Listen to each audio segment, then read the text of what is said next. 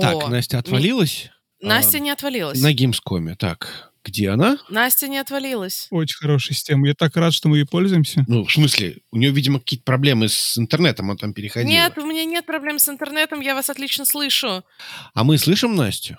А Её вы слышите. Настю? А вы не Слышите? слышим Настю. А вы не слышите Настю. А я не знаю, почему э, вы не слышите вышла Настю. Из чего-то. Нет, Настя ниоткуда не выходила. Тебя нет в... с- Раз, Ладно. раз. Да, вот. Что да, ты сделала? Сейчас попячься. Я ничего не сделала, я просто сидела.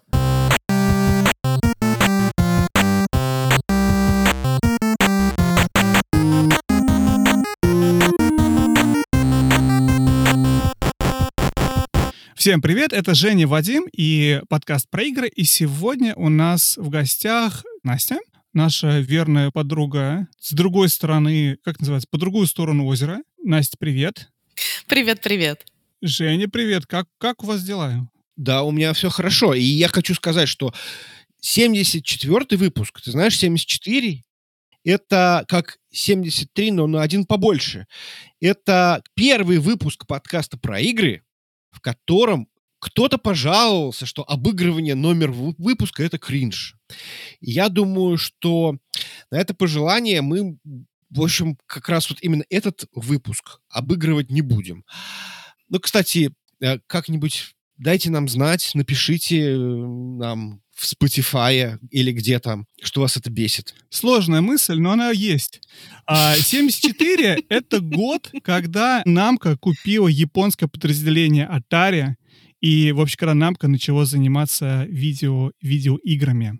В общем, это год Намка, можно сказать, по-своему. Хотя Намка была образована задолго до, но вот, в общем, когда, тогда, когда Намка решил играми заниматься. Вот, что такое 74. А где там появился Бандай при этом? Не знаю. А, Насть, здравствуй. Привет. Мы рады, что ты к нам присоединилась сегодня снова. Настя, вопрос сразу, да, вопрос ребром. Ты бомж? Я предпочитаю называть себя бренд-менеджер в изгнании. Так, расскажи, пожалуйста, мы с тобой не общались с февраля. А, такой месяц не самый лучший, скажем так. А, в феврале мы писались, да, по-моему, или в январе? А помните, тема-то какая была? Мы делали прогнозы на год, представляете? Да, было такое, было такое. Надо бы, кстати, проверить, что там было. Ну, ну ладно, это мы Я уже- думаю, что мы будем делать под конец года а, выпуск, и там уже проверим и будем очки друг другу записывать. Точно, точно, да. И, и новые 21. прогнозы. Ну ладно. А, Настя, что с тобой случилось после февраля этого года? О, Как твоя жизнь тебя повернула? это, Простите. да, очень интересная история. Жизнь повернула меня в, в необычные позы, не все из которых мне нравятся. А 24 февраля, после того, как все началось, на следующий день у меня родилась племянница. 2 марта я уехала из страны. А, Очень многие стали уезжать по большому количеству разных причин. Для тех, кто не в курсе, Настя жила в Москве и работала в Москве в ряде игровых паблишеров, да? Да, Вот. Так да, и очень тебе пришлось уехать. Или ты решила уехать? Да, у нас сначала были э, разговоры о том, что компания, в которой я работала, вроде как планирует неофициально народ потихонечку перевозить, и они поддерживали тех, кто уезжал сам, потому что они не могли это делать централизованно. Но в целом, знаете, дали сигнал. Очень многие, когда началась война, начали давать сигналы. Например, э, интересно, э, интересный факт компания Майра, или она же Мира, это пермские ребята, которые делают э, интерактивные доски онлайн. Как только 24-го все началось, это был четверг, 26-го они, если я правильно помню, взяли два самолета или три и увезли просто всех в Ереван. А, Мгм. никто ничего не мог возразить, они просто взяли и сказали, все, ребят, э, либо мы заканчиваем сотрудничество, либо мы все уезжаем в Ереван. И все уехали в Ереван. А, Они там сделали офис, и сейчас, на самом деле, я была в Ереване несколько раз. Очень много кто из российской именно игровой и IT-тусовки стал обосновываться там, потому что в Армению можно приехать по внутреннему паспорту, не нужен загран, это сделано достаточно легко, цены на жилье взлетели страшно совершенно, а, что-то приличное можно найти в районе, наверное, тысячи долларов и выше, что для Еревана, для страны, где средняя стоимость месячной жизни где-то в районе 250-300 долларов колеблется, 1000 долларов за месяц аренды, это прям много. А, мои хорошие друзья из издательства Raven Age тоже взяли всех, кого могли, и в течение месяца уехали, но они уехали в Грузию в Батуме. И в целом началось такое великое переселение геймдева из России в любые страны, в которые только можно, кто куда гораст. Сама я уехала сначала в Турцию, потом я оттуда уехала через несколько дней в Тбилиси. А в Тбилиси я сняла квартиру, и в тот же день э, так получилось, что компания, в которой я работала, прекратила свое существование. И я нашла себя в небольшой квартире на окраине Тбилиси со своей плойкой, которую я забрала а, без работы, без денег на протяжении полутора месяцев. Шикарно. Так, тебе понравилось? А, никому не советую. Но на самом деле это было время, когда я смогла переосмыслить достаточно большое количество всего в моей жизни и начала немножко по-другому относиться к, и к занятости, и к работе, и к людям, которые меня окружали, произошла огромная переоценка ценностей, потому что очень много кто стал уезжать, и я начала общаться с людьми, с которыми не виделась и не слышалась несколько лет, потому что оказалось, что там, например, моя однокурсница тоже оказалась в Армении, и мы с ней виделись. люди, с которыми я не общалась несколько лет, там был, например, молодой человек, который ко мне пытался подкатывать пять лет назад, а, оказался тоже в Тбилиси, и мы пару раз с ним виделись перед тем, как он уехал куда-то, по-моему, то ли в Португалию, то ли в Испанию. А, тоже очень неплохо пообщались, обсудили, всякие гештальтики закрыли. И в целом геймдев, да, ну, большинство геймдева уезжают либо на Кипр, либо в Армению. Я знаю, что вроде как Атомики открыли офис в Армении, несколько больших мобильных российских разработчиков открыли офисы в Армении перевезли или помогли переехать тем, кто был готов, а с остальными потихонечку, насколько я знаю, прекращают сотрудничество. Так что либо кто-то уезжает, либо как Game Insight или тот же Сбер Games, а, люди просто заканчивают свое существование. Wargaming тот же самый продал свой бизнес белорусской лесте. А я думаю, Wargaming и был белорусским. Меня смутило. Он был белорусским, но они продали часть своего бизнеса белорусской лесте, а сами сказали, что больше не имеют никакого отношения к э, тому продукту, который они производили. И теперь Леста делает аналог под названием Мир танков. И не очень понятно, что дальше будет с огромным офисом на Кипре. Не очень понятно, что дальше будет с теми же самыми Некстерсами, которые тоже вроде как на Кипре в прошлом году выходили на биржу. А, так что да, российский геймдев уже не очень российский. Слушай, ну я могу сказать, что то, что я вижу по своим знакомым, по IT-компаниям, не имеющим отношения к геймдеву, ну, на самом деле, это такая, такая вещь, которая произошла глобально в, в России, что очень много моих бывших коллег, моих знакомых, и которые работают в IT, все фу, переехали. Кто в Грузию, кто в Армению, кто в Сербию, кто в Польшу, кто, кто куда смог, в общем. О, в Сербии, кстати, огромный хаб, и в Сербии, и в Черногории. Э, дело, в, дело даже не в том, чтобы эти люди хотели переехать. Для некоторых из них я общался, для них это, у них не было варианта. Они, они говорили, я не хочу переезжать, но компания ставит передо мной условия, или ты переезжаешь, или ты увольняешься. Некоторые люди решили уволиться, остаться в стране, потому что у них не было варианта. Некоторые решили а, переезжать, несмотря на то, что, опять же, не все хотели уезжать, да, потому что кто-то хотел, кто-то не хотел. А кому-то повезло, кто-то смог остаться, ну, из тех, кто хотел остаться и смог остаться. Повезло такое слово, на самом деле. Ну, вопрос, получается ли тебе делать то, что хочешь или нет. В этом, в этом ракурсе повезло. Но я к чему это веду? К тому, что на самом деле вообще российский геймдев, как и российский IT, продолжит существование просто уйдя, уйдя из, из России.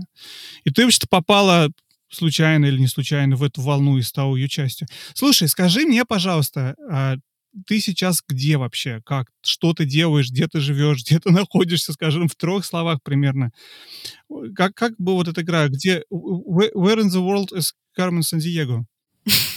Это очень многогранный и сложный вопрос, потому что мне повезло начать сотрудничество с французской студией Rise Up Studios, которая делает игру под названием RoboQuest, которая в следующем году планирует выйти в полный релиз, а сейчас находится в раннем доступе. Это замечательные французские разработчики, которые много лет пилят свою игру, которые абсолютно независимы. И так вышло, что на данный момент я нахожусь в Лионе, потому что я приехала проведать студию и посмотреть на своих коллег первый раз в, за все эти месяцы. А, сейчас территориально я нахожусь в Тбилиси. Я планирую переезд, а, надеюсь, что получится до конца этого года в Болгарию. А в следующем году, если опять же очень повезет, это будет переезд уже во Францию. Но не всем так повезло потому что, например, есть некоторые мои друзья, которые либо обосновались в Сербии, либо уехали в Турцию и начинают получать э, ВНЖ, либо остаются в Грузии и пытаются каким-то образом обосноваться там, либо, например, планируют переезжать в Америку. А, есть очень известная российская косплеерша Рита Теплякова, которая после начала войны уехала в Америку. Сейчас находится, если я правильно помню, либо в Лос-Анджелесе, либо в Сан-Франциско.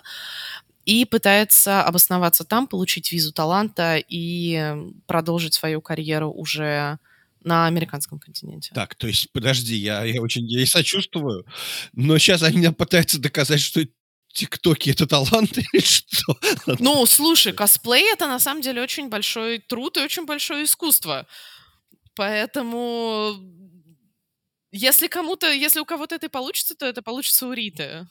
Я понимаю. Я просто мысленно представил себе этот USCIS, который это департамент, который занимается визами, которому показывают ТикТоки. И мне стало смешно. Ладно.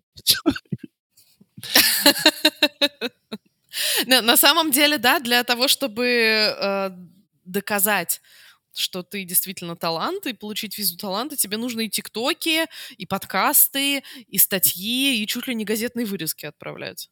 Поэтому да, ну это такой достаточно серьезная доказательная база. Вот. Это вот я могу понять. Вот газетным вырезкам я бы как раз поверил гораздо больше, что они хотят, чтобы должны быть газетные вырезки в 2022 году. Все, ладно. Да, люди, люди, сидящие в UCIS, на самом деле, дальше газетных вырезок и факсов. Не, не знают, э, да, цивили... развитие цивилизации. Я недавно с ним просто общался. Это всегда смешно. Всегда смешно. Да. Но неважно. Э, э, вернемся к нашим баранам. Окей, здорово, класс. В общем, ты теперь с французами делаешь рыбоквест. Готов, готов, предлагаешь всем попробовать зайти в Steam и скачать, да, наверное? На самом деле, да. А, это не совсем рекламная интеграция, но на самом деле ребята сделали а, 8 лет пилили игру. О боже. И она очень хорошо играется. То есть они действительно вложили огромное количество сил. Настя, раз ты упомянул, скажи, просто, о чем играешь? В чем суть игры, жанр вообще? Это uh, first-person shooter, fast-paced, такой немножко в стиле Borderlands. Это не был источник вдохновения, но арт-стиль оказался похожим а, без насилия, то есть ты робот, и ты уничтожаешь роботов. А, там очень интересная постапокалиптическая история. И в целом это играется, знаешь, вот серьезно, как Doom для семилетних. То есть Doom для детей, без крови, насилия и кишок, но очень быстрый, очень активно играющийся, с огромным количеством оружия, с огромным количеством разных вариаций а, прокачки. Так что это очень интересная игра. В нее весело играть. А он сетевой, да? Он кооп для двоих. Или соло. Так, на Steam Deck пойдет? Пока нет.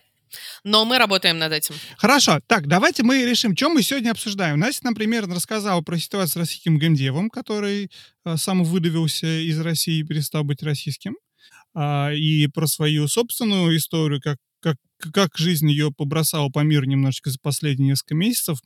И э, а, чем мы сегодня обсуждаем? Потому что, Настя, мы, я знаю, ты была на Gamescom, да, и я был бы очень, очень был бы здорово с тобой обсудить немножечко, что там было. Gamescom был прекрасен.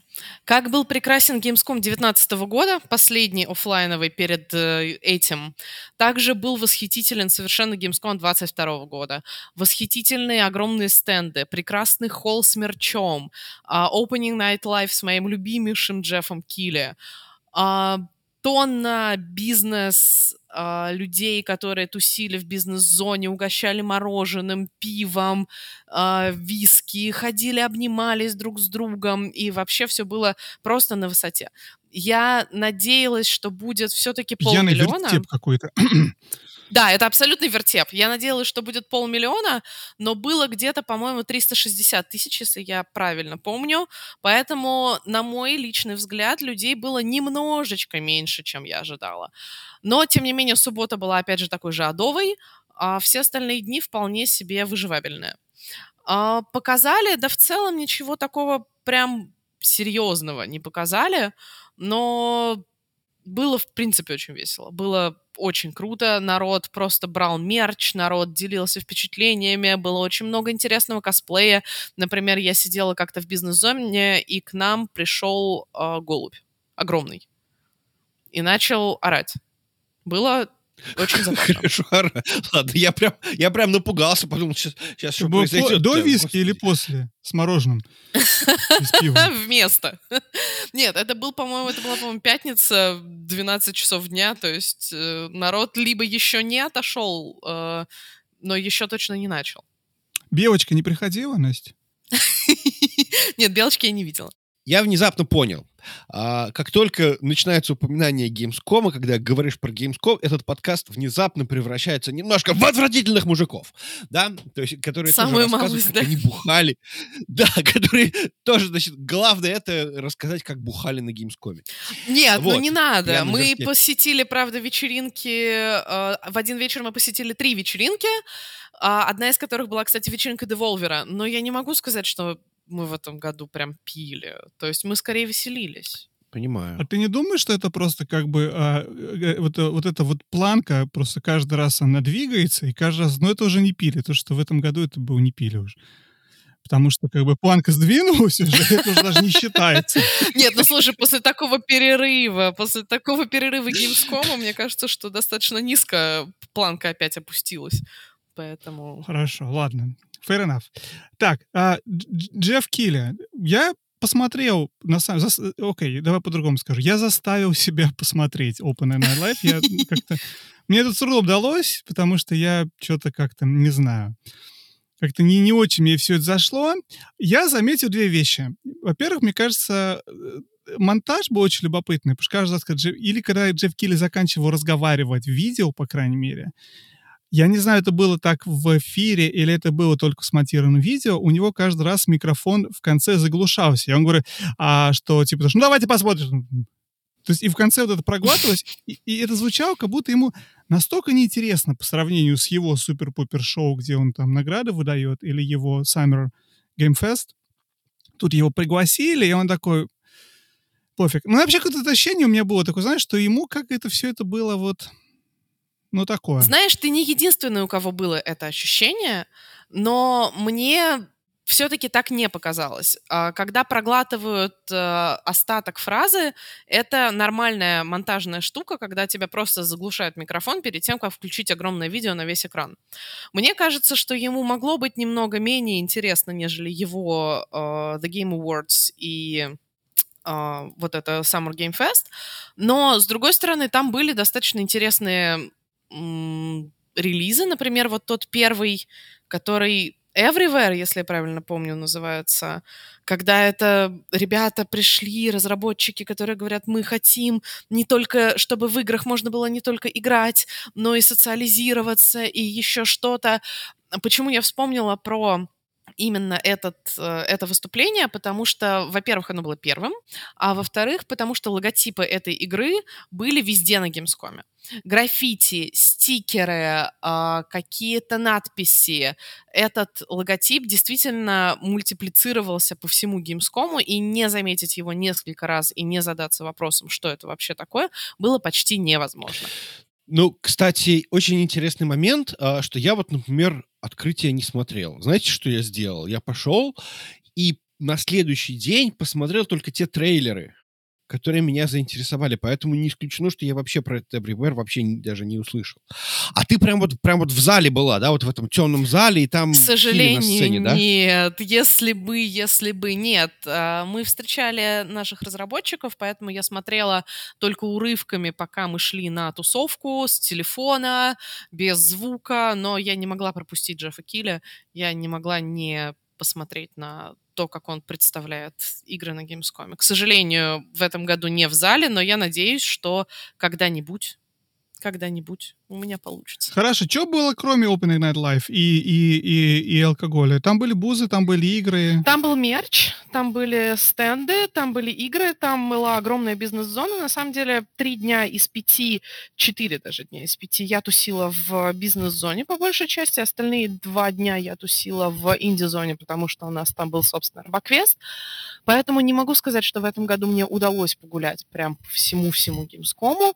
Но то, что я видела из э, будок, которые были в основной части, не в инди-зоне, это было вполне громадно. Был большой стенд Xbox. Xbox там представлял достаточно большое количество игр. А Sony и, если я правильно помню, Nintendo не было в части B2C, но если я правильно помню, а, PlayStation был в бизнес-зоне. А так, было очень много, кстати, классных индюшек. Было очень много классных инди-игр. Есть что-то, что тебе запомнишь, что ты можешь сказать, блин, вот это вот стоит. Вишлист now. Был Deadlink. Deadlink — это ребята, которые мне запомнились, потому что, во-первых, я с ними одно время работала, а, очень коротко, а во-вторых, это ребята, которые вдохновлялись Робоквестом, когда делали свою игру. И это прекрасные польские, если мне не изменяет память, ребята, которые были безумно рады меня видеть, с которыми мы общались, с которыми общались разработчики, и мы вообще расстались в каких-то очень хороших отношениях. Так, а, а игра у них есть? Ребята запомнятся здорово. А Deadlink. в чем суть игры? Игра называется Deadlink. Это тоже FPS а, в более постапокалиптичном, в более таком а, киберпанковом а, сеттинге. Она выходит, если я правильно помню, в Early Access в ближайшие месяцы. Как-то вот либо в конце этого года, либо в начале следующего, если я правильно помню. Так, а кроме FPS, что-нибудь было интересное, что стоит узнать, потыкать?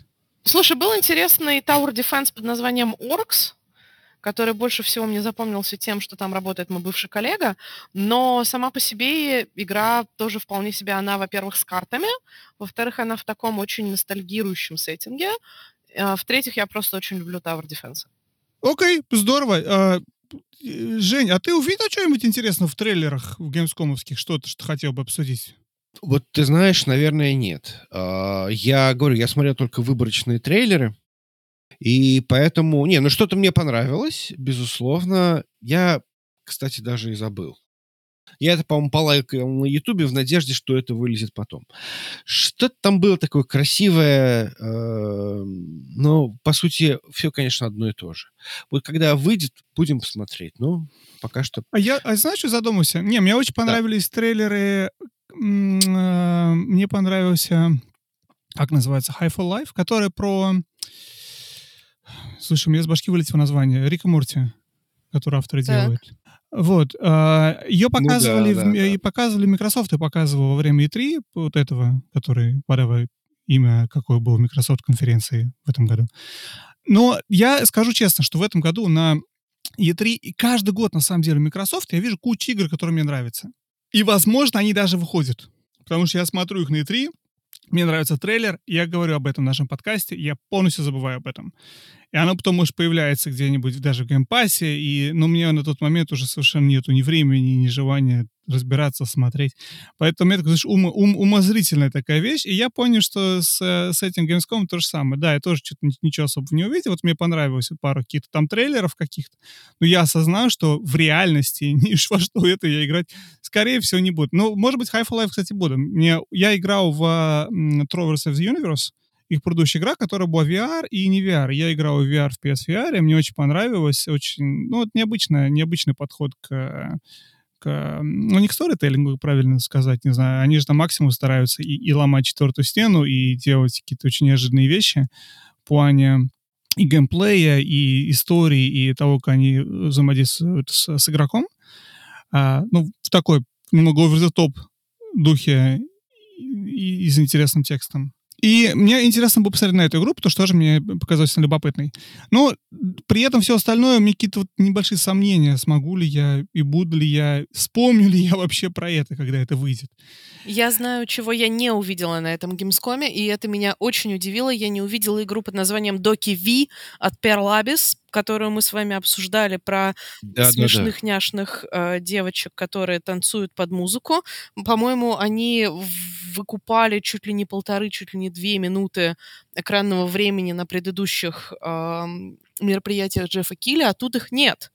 И мне прям даже грустно. Я хотела потанцевать под смешную музыку, посмотреть. Подожди, подожди. Подожди. Тут понимаешь, какая ситуация? Дело в том, что а, почему у меня есть теория, вот как вот Вадим сказал, почему Джефф Килли был, а, что называется, уставший. Или там, Потому не что ему потанцевать будто не дали. Может быть, конечно, потанцевать не дали, но ты понимаешь, он, э, Джефф Килли, он, с одной стороны, бизнесмен, который хочет владеть всеми этими шоу. Ну, то есть, как бы вот я говорю, кто сам, у кого там игра года, и там, ну, неважно, там, вокруг, вокруг этого бизнеса. А с другой стороны, он, в принципе, шоумен. И вот тут он был исключительно шоуменом. Поэтому покупай, не покупай, он же просто тут, видимо, решил просто подзаработать немножко на Ну, это скорее. Gamescom Да. купил его лицо, чтобы немножечко выделиться. Но он же много лет лицо Gamescom, мне кажется. Поэтому это вполне было в традиции. Ну как много? В- Он два раза он и был, в 19-м и в этом. Ну как, б- был, по крайней мере, в, в онсайт, да? Так-то, не знаю, можно сказать это давно. Кого вы хотели бы видеть лицом следующего Gamescom? Ну, как известно и кого. Алану Пирс, конечно, Алану Пирс.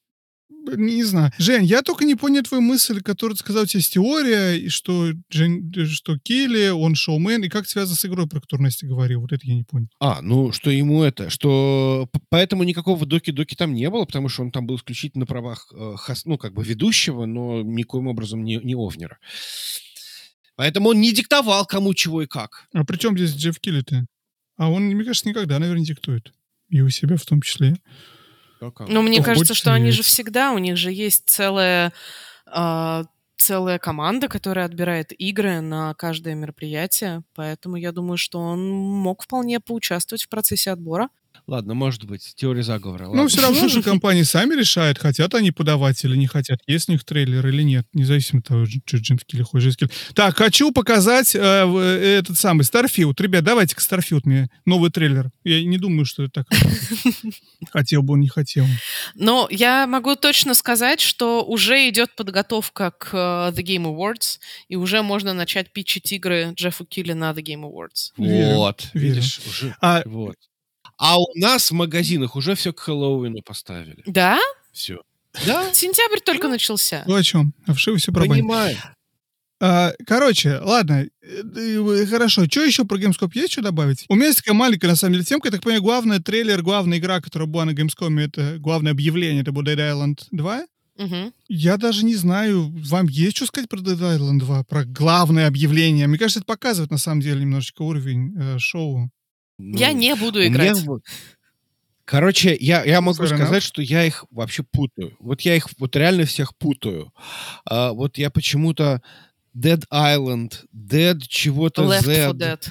Left 4 Dead, вот эти зомби-шутеры с названием, ну, если есть название слова Dead, то это значит, я вот просто не знаю, они все, все на одно лицо, они все абсолютно одинаковые, поэтому я даже смотреть трейлер не стал. То есть это большое дело, Да да? что? Ну, то есть, потому что Ну, ну, это был главный трейлер э, на, на Gamescom. Это, это была самая долгожданная, как долгожданная игра, потому что первый Dead Island вышел в 2011 году, то есть довольно давно. А, вообще, первый Island — это игра Техланда, а второй делает кто-то другой. сейчас посмотрю. Dumbbuster Studios и Deep Silver Republished. А, это Techland игра. И, э, это то, что Techland делал много лет. Это, это какая игра последняя? Забыл Techlandовская игра, в которую я играл. Ты все это время из башки вылетело название совершенно. то же самое про... Нет, эм, Days, нет, не Days. Тоже Dead что-то Dying Light. Days или 2. Dying Light 2. Точно, Да, окей, Dying да, Light. тоже- Спасибо, спасибо, Настя. Вот, Dying Light, это на самом деле, это, это мы обсуждали, Жень, с тобой, по-моему, пару выпусков назад, что такое, да, на тему, что это конек а, Techland, это то, что делает Techland. Они делают игру про зомби, зомби-слэшер такой. Ну, не то бы слэшер, а ты против зомби, и ты этих зомби там убиваешь. Это их, они делают одну и ту же игру, они ее выпускают под разными названиями несколько лет. Когда-то это был Dead Island, потом это стал... А, а я опять забыл название. Смотрите, как здорово, да? Что что целая минута прошла с прошлого раза. Dying Light. А, Dying Light. вот. Dying Light 2. Но это, это на самом деле та же самая концепция. Меня стало любопытно, на самом деле, что совершенно другая студия это делает. А, ну, окей, окей. Я понимаю, Жень, ты говорил, по-моему, в прошлый раз, когда мы обсуждали этот вопрос, что этот жанр немножечко перенасыщен, поэтому ты даже не смотришь же эти Немножечко. игры, все эти зомби зомби-стрелялки, зомби-мочилки. И я поэтому, я, а я тебе тогда аргументировал, что окей, может быть, так и есть, но для Techland это то, что они делают все это время. Это их, это их жанр. Это, это- они делают эту одну игру. Как, например, Quantic Dream делает одну и ту же игру с, разными этими, но это один и тот же жанр. То же самое и здесь. Но теперь, когда это делает какая-то другая, третья студия, ну, тут мне тут интересно. А Quantic Dream, насколько я помню, Tencent, кстати, купили. Только что буквально. Частично. Короче, Вадим, у меня к тебе профессиональный вопрос. А, скажи, пожалуйста, с точки зрения бизнеса, расскажи, пожалуйста, на чем капитализируется Techland? У них очень много ассетов зомби или просто очень много людей, которые очень хорошо рисуют зомби? Очень много, ты прав, очень много ассетов зомби. Так много зомби нарисовали, что некуда девать, и они поэтому... а, но на самом деле, Годами. говорить, это же, это же, ты посмотри, это делают все одно и то же. Это нормально для студии. Это посмотри, что делает Bethesda. Ты посмотри, что делает... а, пытаюсь.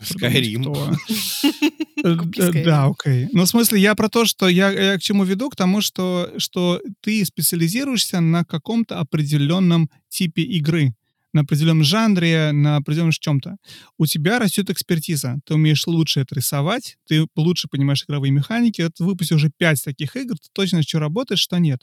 Если ты как студия будешь прыгать постоянно, окей, сегодня мы делаем Real Time Strategy, завтра мы делаем э, платформер, послезавтра делаем что-то такое, тебе каждый раз нужно на самом деле всех людей выгонять, по-хорошему, да, которые специалисты вот в этом типе геймплея, в этом типе графики, в этом типе что-то таком, и нанимать новых, или переучивать всех. Но это с точки зрения бизнеса глупейшая идея. Некоторые студии это делают, которые действительно пытаются как-то делать диверсификацию, переключаться с жанра в жанр. Но большинство все-таки пытаются, как бы, ты пытаешься расти в том бизнесе, который ты выбрал, да, то есть, ну, это то же самое, что любой другой бизнес. Вот ты, ты создал компанию, вы продаете пончики, и ты развиваешься дальше в области пончики и кондитерской, а не то, что параллельно запускаешь еще и а, компанию, которая у тебя говно высасывает из частных туалетов. Ну, ты можешь два бизнеса эти запустить. Как называется это? Я забыл. бизнес. Диверсификация. ди- Диверсификация. Не-не-не, это вот когда ты выкачиваешь, а, выкачиваешь. забыл Осенизатор. Слово. Осенизатор. У меня был знакомый просто, точно, у меня был знакомый, который повернулся на этой идее и сказал, блин, это офигенная бизнес-идея. И он очень горел идеей купить, значит, этот, э, этот трак осенизаторский и ездить, и, в общем, неважно, мы отвлеклись. Я про то, что У ты него берешь получилось? бизнес, Расскажи и мне. его Я не знаю. История умалчивает. Я, скорее нет. Я бы не, не слышал про его успехи в этом бизнесе. Вот, короче, неважно. Э, Я думаю, что на самом деле совершенно нормально для компании это делать. Вот, Ну, э, Суперджайанты ты- так делают уже много лет. да ну, это серьезно, все так делают. Это, это поэтому, поэтому, поэтому, когда купила беседка Fallout, она взяла свой Elder Scrolls и натянула на него тему постапокалипсиса. Получилось Fallout 3, который тот же но это до Skyrim был, да? Ну, в смысле, тот же, та же, Ну ну, да, да, арена да. до этого, Daggerfall, whatever. Только с текстурами, а, с текстурами Fallout. Ну, потому что ты двигаешься и пытаешься развивать свое вот это одно направление. Потому что если ты меняешь свое направление и пытаешься переключить другое, ну, это риск, непонятно зачем. И ответь, ответь на этот вопрос, Ев- Ев- Евгений. Да, Но безусловно. тебе больше нравится идея, что они просто слишком много зомби нарисовали, да? И поэтому... Нет, ну ты понимаешь, как ты понимаешь, чем драма? Тут проблема в том, что вот компания делает там типа в пятый раз одно и то же, и казалось бы, что должно получиться уже наконец-то, и знаешь, уже случится когда-нибудь там, я не знаю, там условный Elden Ring, какой-то там шедевр, вот, а он не случается, еще Ты пресса, думаешь? значит, так, Я, кстати, с тобой вообще не Конечно. согласен. Я думаю, Теклэнд очень успешен в- внутри своей. Ты посмотри, сколько было хайпа, когда вышел Dying Light 2. Я смотрел несколько видео на Ютьюбе, которым люди, которые говорят, о, я все эти 10 лет нон-стоп играл в Dying Light 1, теперь буду играть Dying Light 2, и они обсуждают плюсы и минусы механик. То есть у этой игры, у этого жанра на самом деле огромное количество фанатов. То есть, может быть, с точки зрения вот игровой журналистики, вот когда мы смотрим на это, окей, что нового эта игра принесла геймдеву? Ты ничего не скажешь, но при этом, опять же, большинство лю- людей играют в колду и в э, три в ряд. Это не, не делает эти игры неуспешными, да? То есть они успешны для людей, которые хотят в это играть. Но Ну, это не Elden нет, Ring, я я, понимаю. думаю, они за Elden Ring бы не гонятся. Кстати, Elden Ring, да, вот то, же, те же самые яйца, да, то есть From Studios же делают тоже одну и ту же игру по кругу. И каждый раз все лучше и Разными лучше. названиями. и каждый раз все лучше и лучше. А я да. думаю, что у Techland то же самое. Может, ладно. Хорошо, я не буду с вами спорить. Давай, хорошо, я, я, я согласен. Что про, что есть еще добавить про Gamescom? Я бы сказала, что это все. Это все с, гейм, с Gamescom все больше не будет Gamescom? Нет, будет обязательно. Я обязательно приеду в Кёльн еще в следующем году. Я уже начала смотреть квартиры на следующий год, но, к сожалению, боже они мой, пока еще прям- на Airbnb не сдаются. Нет, Я я, честно забыл- скажу, я прям обязательно приеду. Я абсолютно забыл сказать, что Кёльн же по-английски это колон. Да. Для меня это было открытие, на самом деле, про одеколон. Что одеколон — это, значит, вода из коля. Я хотел тебя спросить, на самом деле, пила ли ты одеколон. Одеколон, э, нет, я не Ален Делон, но я пила кёльш. Очень много кёльша и очень много сосисок. Очень много вюрст. Очень хорошо. Поэтому, Класс. ну как можно, как можно приехать в Кёльн и не пить кёльш? Это такое прекрасное пиво, которое подается в мензурочках по 0,25, таких, знаете, высоких стаканчиках, а, как будто из-под сока. И все остальные немцы немножко посмеиваются над тем, как подается кёльш, но это прям сигнатурная вещь. Поэтому обязательно у меня приезжал приятель из э, Humble Bundle, как раз первый раз на Gamescom, и я ему написала, Маркус, первое, что ты сделаешь в Кёльне, это ты посмотришь на Кёльнский собор, выпьешь кёльш и съешь карри-вюрст. Это просто Окей. must-have. А потом пойдешь на Gamescom. Окей. Окей. Так, а ну единственное, чем мы тогда не обсудили, это два других. Я сейчас помню, что еще же два было ключевых, эм, ключевых, как называется, объявления, да, презентации. Это покемон машина и подкаст от э, наш наш соперник, да, появился у нас на нашем на нашем очень Достойный. неразв- не- неразвитом э, рынке под- игровых подкастов у нас теперь нас теперь двое, можно сказать, на, на этом поле. Мы и, и Кадзима. Но О, мы да. работаем на русскоязычной части, как бы, а он на англо- и японоязычной. В принципе, мы не сильно пересекаемся. Я ему написал, я говорю, ну, чувак, ну, надо было предупреждать заранее, что... Ну, он говорит, ну, вы же, Да. мы же не пересекаемся. Я такой, ну, окей, ну, в общем, как так. Э, Есть что Порешали рассказать вопрос. про покемон-машину или про подкаст Кадзимы? А, покемон машину буду брать. Сын сказал, что надо. Окей. С сыном лучше не спорить, когда речь идет про Не покемон-машину.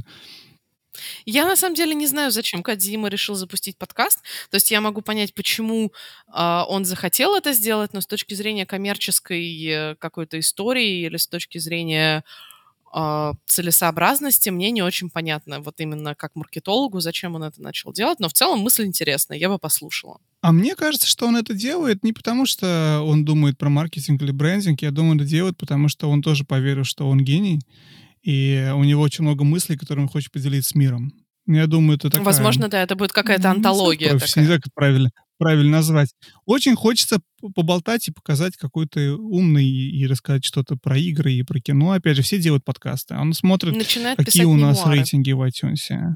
Он думает, «Ах, ну окей, если Женя и Вадим, ну, он по-японски, конечно, думает, А ты Женя Вадим Татра подкаст про игры Татра. Не, не так по-японски говорят?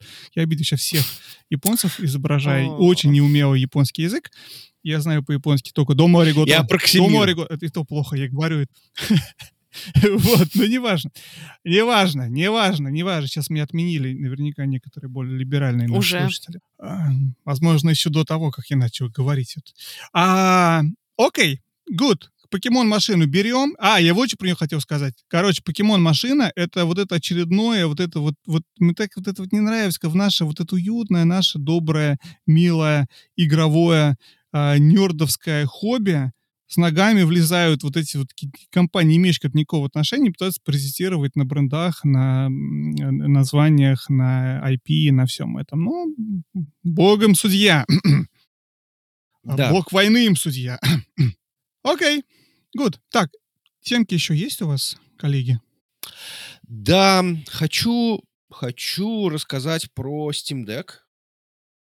Steam Deck пришел мне, значит, где-то, наверное, с месяц назад. Может быть, нет, наверное, не с месяца. Ну, недели три, наверное, я уже с ним живу. Я хочу сказать, что я, наверное, э, в таком приличном восторге. И, скажем так, он, с одной стороны, превысил мои ожидания, с другой стороны, я удивлен, что оно все-таки все еще такое. То есть, ч- что понравилось? То есть, нравится исполнение просто потрясающе. То есть, он лежит в руке, он тяжелый, он тяжелый, он, безусловно, тяжелый, но при этом он лежит вот у меня просто как влитой. Может быть, не очень удобные LB и м, там странно немножко, но... э, и, наверное, для эмуляции это будет не очень хорошо. Но в целом тактильно он просто одна из самых лучших игровых вещей, которые я держал. То есть сравнимо, я не знаю. Ну, ну не, ну окей, хорошо. э, Elite Pro контроллер ощущается, конечно, еще лучше, но этот прям ощущается достаточно хорошо и приятно. Жень, но он Для же по весу люкса. абсолютно такой же, и по форме, получается, в руках такой же, и по размеру такой же, как Switch в, в этом, как называется, Satisfy. Разве нет? А, может быть, я давно не держал Switch Satisfy, потому что у меня OLED, я для него не брал Satisfy. Может быть, не, но он тяжеленький, он прям реально тяжеленький. То есть он тяжеленький, мало того, он толстенький, и он еще иногда бывает горяченький. То есть из него внезапно иногда бывает начинает дуть э, горячий воздух, чего ты, в принципе, от свеча, например, не очень ожидаешь, хотя там тоже, по-моему, есть какие-то вентиляторы, да? Ну, конечно. У меня, Вот. кстати, ну, опять во что играешь, наверное, и, насколько говорят, старый Switch у меня очень сильно нагревался и гудел на всю комнату. Но Steam Deck, я знаю, гудит сильно сильнее. Ну да, он сильно сильнее э, гудит. А, что понравилось? Понравилось, как, в принципе, это все работает. Я нашел несколько игр, которые я понял, что для свеча прям это вот именно... э, не для- Господи, видишь, я уже начал оговариваться. Не для свеча, для Steam Deck, с дека. А, просто шикарные. То есть я а, поиграл в одну из, там, предположим, игр, про которые, может быть, потом расскажу, если у нас будет время. Например, она в early, э, в early доступе она шикарно играется. Называется 20 Minutes Till Dawn. Нет, да. А, потом а, я начал проходить первый Dishonored. А, хотел как раз тебя спросить, а что, может быть, надо New Vegas начинать? Или, или все-таки третий или четвертый? Какой, какой Fallout играть? Потому что я понял, что вот как раз вот там это хорошо. Очень нравится факт того, что вот в, моем, в моей жизни э, очень хорошо работает эта кнопочка суспенда. То есть ты просто взял, засуспендился и пошел там делать. Потом у тебя там либо между митингами, либо какой-то мозговой ступор, у тебя есть 15 минут, ты включил 15 минут, поиграл, засуспендился вперед. А, можно даже играть в эту, в Steam Deck, когда играешь в игру другую. Например, я пару раз это делал, когда ждал, как ни странно, матча в League of Legends. То есть я просто взял, играл в эм, э, Steam Deck. То есть поэтому это штука, которая перед глазами и очень хорошо работает. Я не знаю, то есть я не знаю, честно говоря, будет ли у меня еще в жизни место для свеча. Потому что он выдавил мне вот фактически все. То есть там там много игр. Что не понравилось?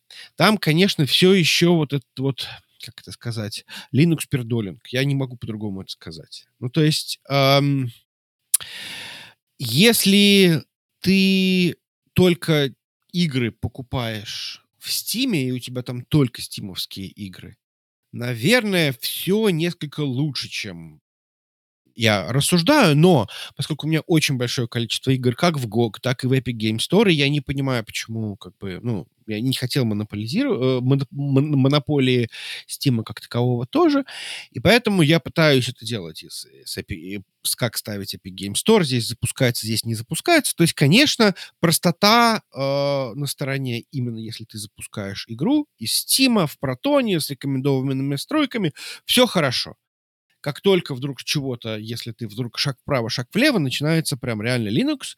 Э, и, по-хорошему говоря, подключать приходится постоянно клавиатуру и мышку, потому что вот эти вот управления, то, что они делают, ну да, может быть, но если тебе вдруг внезапно нужно ввести пароль в Epic Game Store, то все, тут туши, короче, свет. Э, если ты его будешь там переписывать откуда-то, перепечатывать, подключай клавиатуру. Поэтому в этом плане, конечно, э, есть некие нарекания, но, возможно, это мои э, мои личные какие-то сложности с тем, как я хочу это все видеть. Ну, вот это вот такие вот мои первые впечатления. Так, а я на самом деле отказывался от Steam Deck по ряду причин. То есть он, я его так ждал, даже в прошлом выпуске рассказывал, ой, его ждут, мне идет. А потом я решил, что деньги важнее, честно говоря, и я его перепродал, при этом на самом деле потерял на этом деньги, как ни странно. То есть это отдельная песня про то, как работает э, современный рынок перепродажи потому что я думаю, ой, я сейчас, может, на eBay продам его по быреньку и что-то заработаю, но оказалось, что потерял баксов, по 50 или что-то такое. То есть была супер невыигрышная концепция. Но неважно. Дело не в том, что я проиграл, не проиграл. Важно то, почему я решил его не брать. А, на самом деле причина этому очень необычная и неожиданная для меня. Она заключается в том, что пару месяцев назад, может, чуть больше, я купил себе контроллер, который надевается на iPad. И такие контроллеры были раньше, но они все были довольно фуфельные, а вот контроллеры вот современного такого поколения, они работают удивительно хорошо.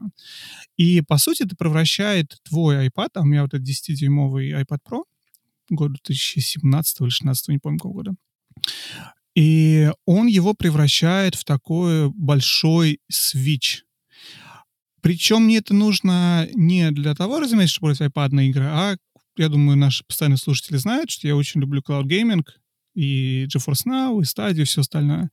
То есть для меня это возможность играть в, в все эти игры на 10-дюймовом экране. Ну, плюс, опять же, Remote Play с PlayStation, с PS5, Remote Play с Xbox Series X и все откуда хочется. Плюс, э, плюс мой Switch OLED. Моя логика была такая что на самом деле есть два типа игр. Есть игры, условно говоря, инди, которые играются на в таком вот маленьком экранчике, превосходно, им большой экран не нужен, они простые, более-менее инди. Они все, я, я буду спорить долго, я думаю, они все лучше идут на свече, чем на Steam Deck. Потому что что такое лучше идут? Для меня, опять же, это моя личная вещь, да, для меня важна, важна картинка не в плане даже количества FPS, а в плане того, как все это смотрится. Мне очень нравится OLED-экран на свече. Я считаю, что у Steam Deck, сколько я его видел, довольно плохой экран. И я слышал это мнение от э, ряда э, ревьюеров, которые смотрели, что он в целом довольно плохой. Ну, понятно, что с OLED вообще не сравнится, то есть здесь даже не обсуждается, mm-hmm, что он согласен. хуже. Но он сам по себе тоже не самый лучший. И он того же размера, да, что и OLED-экран, что OLED-свич. Он не больше, не меньше. И ты выбираешь, получается, между производительностью в, в инди-играх и качество картинки. И я подумал, что на самом деле я заплачу эти деньги за увеличение, возможно, FPS в этой инди-игре, где она, скорее всего, не важна для, для этой инди-игры. И при этом потеряю красивую картинку. И я подумал, что я не вижу особого смысла в этом, потому что мне больше нравятся сочные, яркие цвета э, свеча, чем блеклые, более блеклые uh, Steam Deck. Первая часть. Но есть второй тип игр. Это большие игры, да? Это Elden Ring, это Assassin's Creed, Odyssey. Это все остальное. И вот для всего этого я понял, что я хочу играть на iPad, потому что экран сильно больше, и для меня это, это супер биг deal. Я рассказываю, я пробую играть в Ведьмака на свече, я пробую играть в Assassin's Creed uh, Black Flag на свече, ну, вот такие большие игры. Для меня экран свеча, соответственно, экран uh, Steam Deck того же по размеру, да, он слишком маленький, чтобы наслаждаться такой большой игрой. И не нужен экран больше. И потому что игры, мне кажется, создавались под экран побольше. Поэтому ты можешь запустить Ring, ты можешь запустить Assassin's Creed Odyssey, Valhalla или что угодно на Steam Deck, но я не вижу в этом смысла, потому что я эти игры запускаю на своем 10-дюймовом iPad и играю также, только в большем экране. И когда я попробую запустить игры на iPad первый раз, я был настолько поражен, что это идеальный размер экрана, потому что когда он тебе в руках, он довольно близко у тебя к глазам, но это 10 дюймов, mm-hmm. это много. Mm-hmm. Uh, that's what she said. И играть в этом мне казалось намного более приятно. И как бы исходя из этого, я подумал, блин, нафига мне Steam Deck? Я, может, куплю его позже, но как бы сейчас я супер доволен тем, что у меня есть. Потому что я понял, когда у меня будет Steam Deck, в Assassin's Creed Odyssey я буду все равно играть на, на iPad, а не на Steam Deck. А в условную, в условную инди-шатину какую-нибудь, э, Сан, Сандер, это что-нибудь такое, я не знаю, не могу еще придумать. Ну, что-то такое менее требовательное, я буду играть на свече, потому что там картинка более сочная. А получается, Steam Deck нужен для тех игр, которые просто ты не можешь, которых нету нигде в облаке, которых у тебя нету на Xbox и PlayStation, чтобы делать Remote Play, которых нету на свече. То есть это какой-то такой, получается, более узкий для меня use case.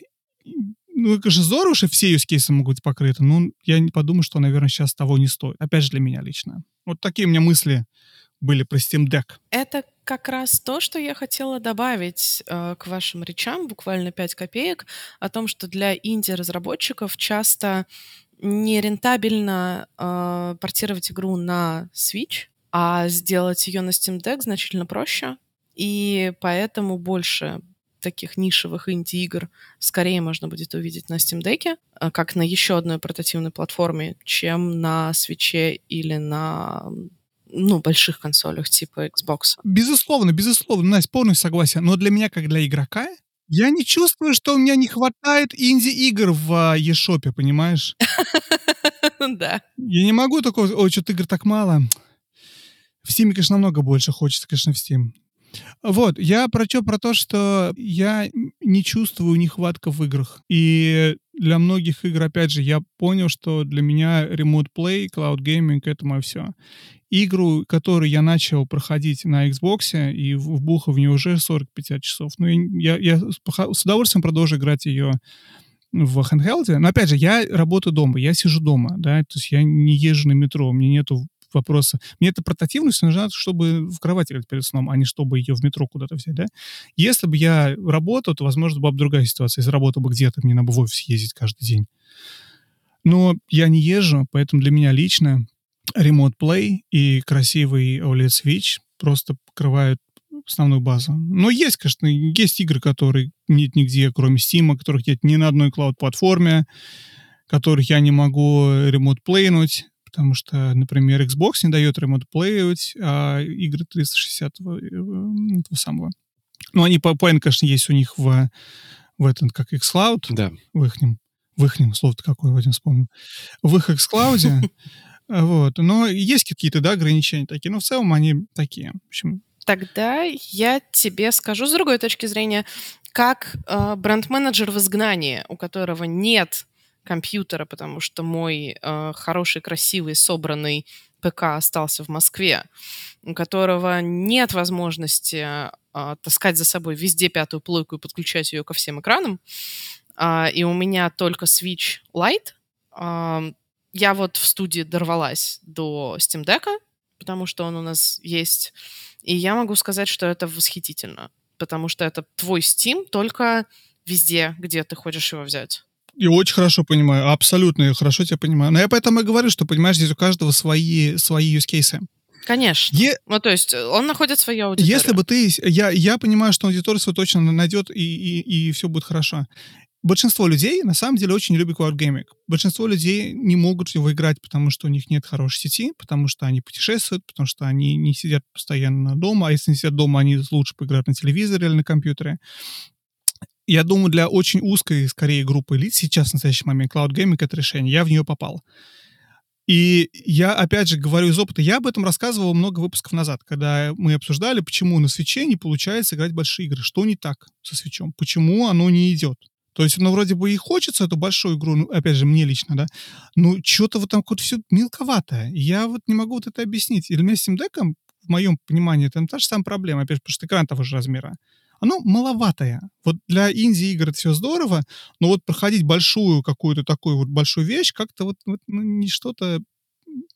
Опять же, когда есть возможность поиграть это на существенно большем экране iPad.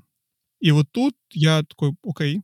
Плюс, опять же, у меня GeForce Now у меня там 3080 стоит, а в Steam Deck что стоит? Нет ничего, да? То есть как бы уровень графики, который я могу вытянуть в Киберпанке, в, э, в Assassin's Creed, в, контроле, я не знаю, это, это совершенно другой уровень графики, который я могу выжить на Steam Deck.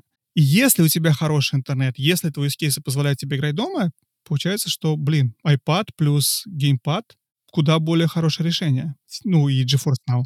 Я с тобой не буду спорить по этому поводу, и, безусловно, я, я, я согласен. То есть картинка вот через Cloud Gaming, она, безусловно, лучше. Тут именно вопрос именно того, что, что это потенциально решение вплоть до того, что ты можешь брать его... То есть это может быть компьютер. Я внезапно поставил туда Visual Studio Code.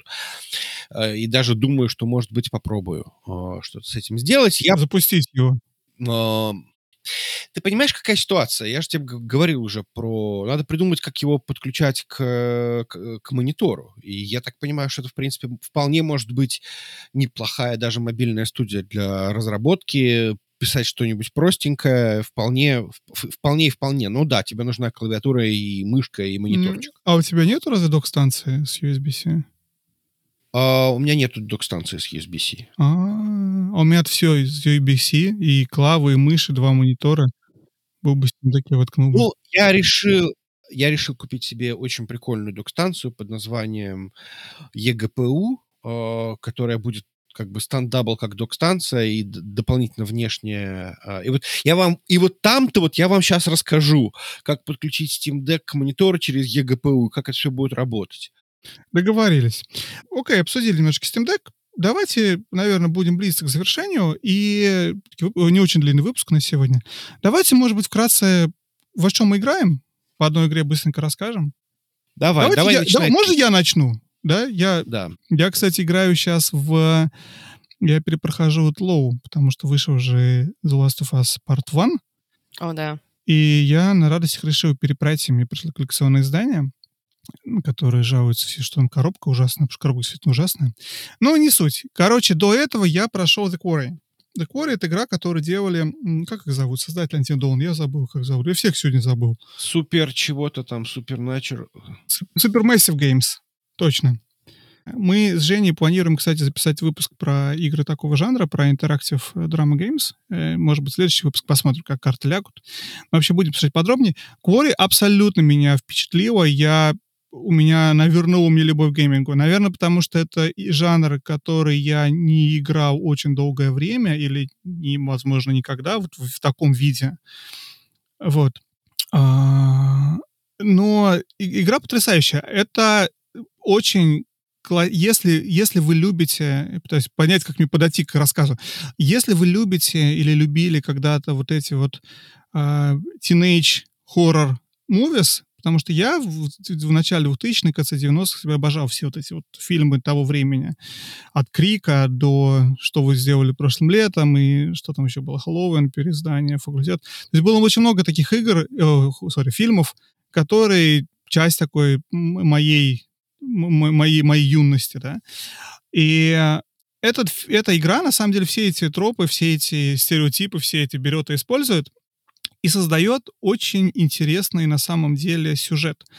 Самая главная вещь в, в The это то, что они смогли нанять очень хороших актеров, и ну, актеры очень хорошо играют. И там довольно хорошо прописаны у них диалоги. И ты в какой-то момент влюбляешься абсолютно всех персонажей. И суть игры в том, что, как бы, ну, расскажу в трех словах, да, это интерактивная драма, то есть ты управляешь, это полноценная 3D-игра, ты управляешь персонажами, между твоими управлениями какие-то сцены происходят. Но от того, что ты выбираешь, что ты делаешь, зависит, как у тебя будет сюжет развиваться. А, и премис игры, что есть какой-то пионерский лагерь где-то в Америке, и это последний день, и оставшиеся в нем люди, это как, как пионер-вожатый, как, как будет правильно? Они называются camp counselors ну, по-английски, да, а по-русски нельзя да. назвать. Вожатый. Пионер-вожатый. А, ну и дети все уезжают, и эти пионер-вожаты остаются одни, и идея в том, что они на самом деле тоже должны были уехать, но там происходит ряд таких событий, из-за которых им приходится остаться, ночевать в этом лагере последнюю ночь.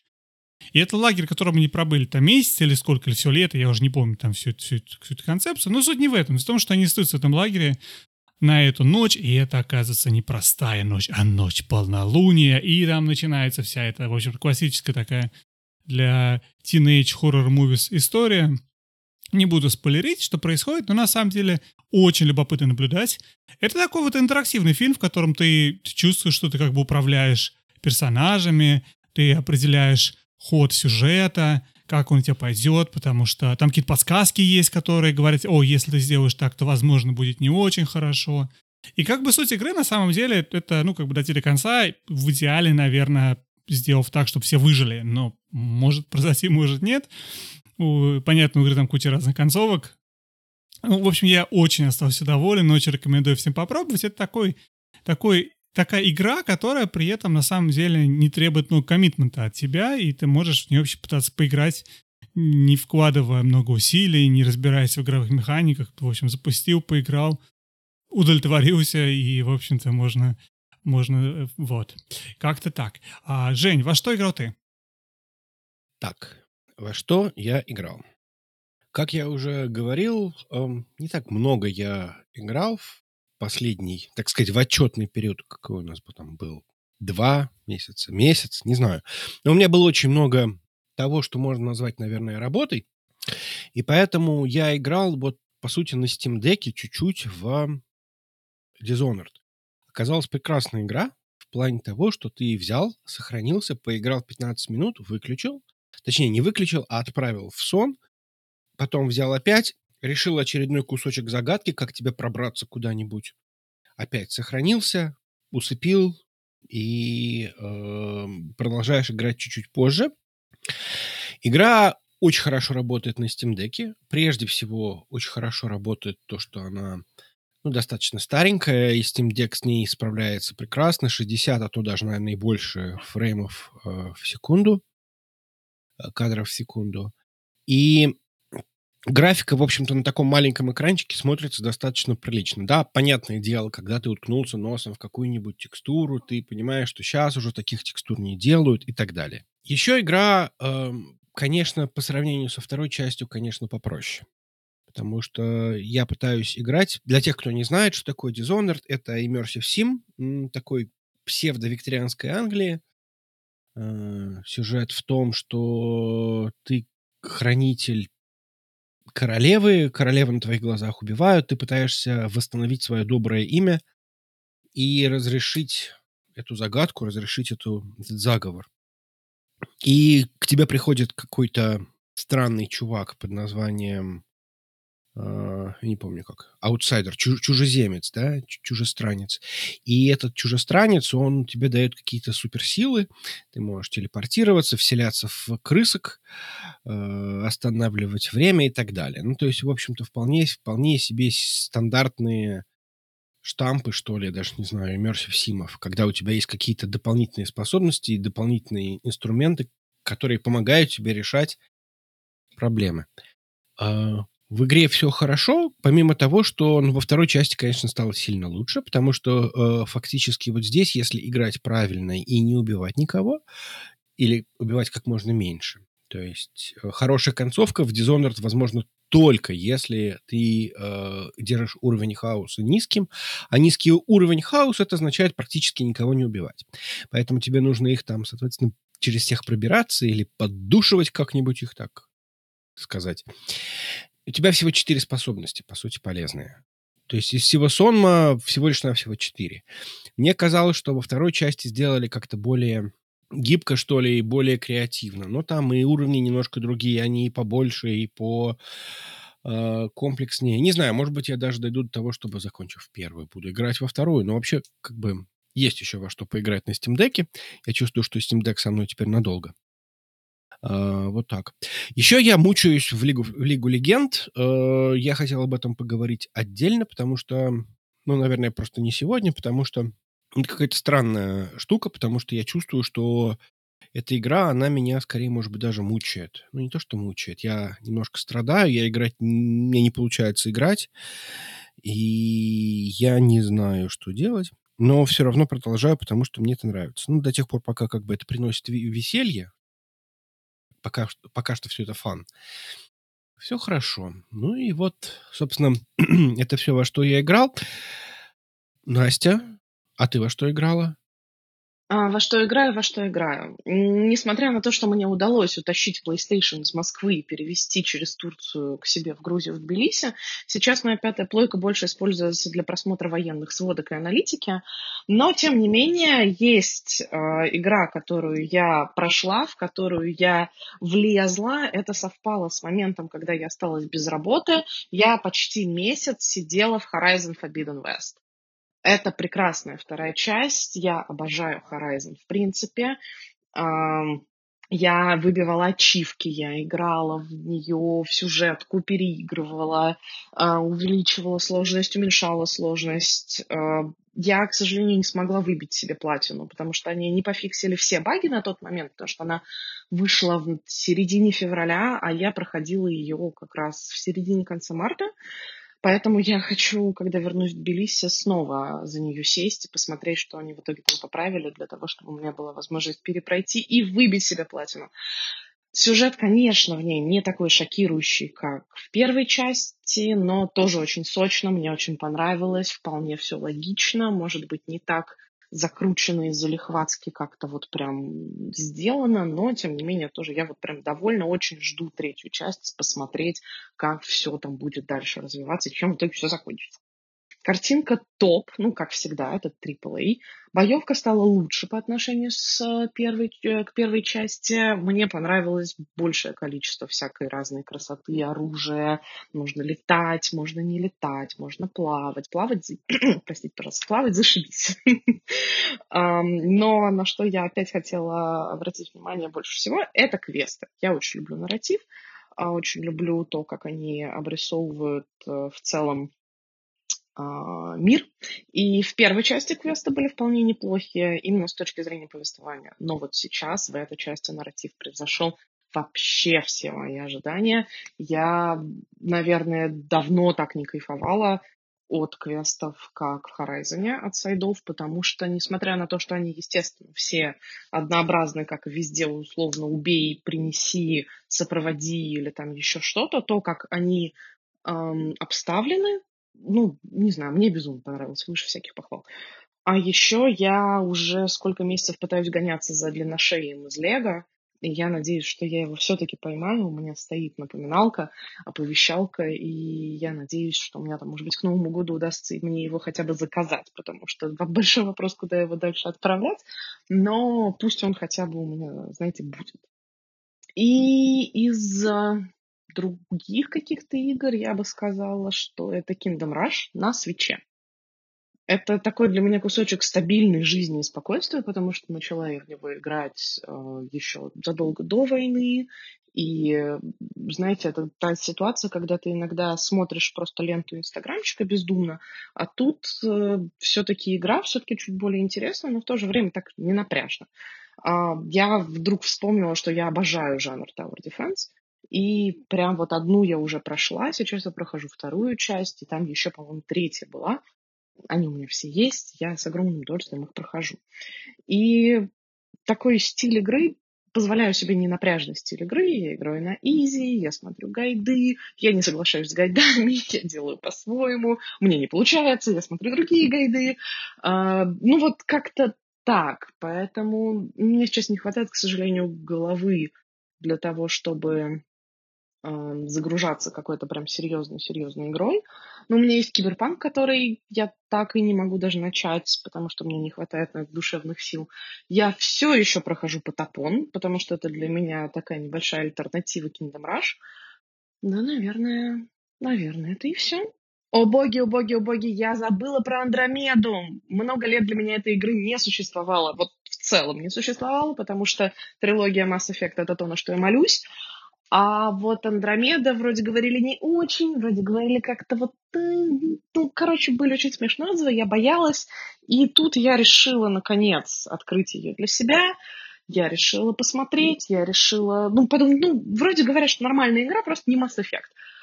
Честно вам хочу сказать, я не смогла пройти дольше там первых пары-тройки миссий, потому что, ну, вот это не AAA, это даже не AA, это... Мне кажется, что это какие-то очень э, серьезные фанаты, которые очень захотели сделать игру во вселенной Mass Effect, но немножко не, не смогли, немножко не дотянули. Она не дотягивает по боевке, она не дотягивает по саспенсу, она не дотягивает по картинке, она не дотягивает... В ней нет Шепарда. Может быть, я просто не... Может быть, я просто предвзята. Не знаю. В общем, Андромеда как-то мне не, не зашла. Не зашла. Но я буду ждать следующий, следующего Mass Effect. Ну что, будем, наверное, прощаться. Большое спасибо, что были с нами. Пока, Женя. Пока, Настя. Пока-пока всем. Пока. Пока-пока. Да, всем приятного дня. Пока.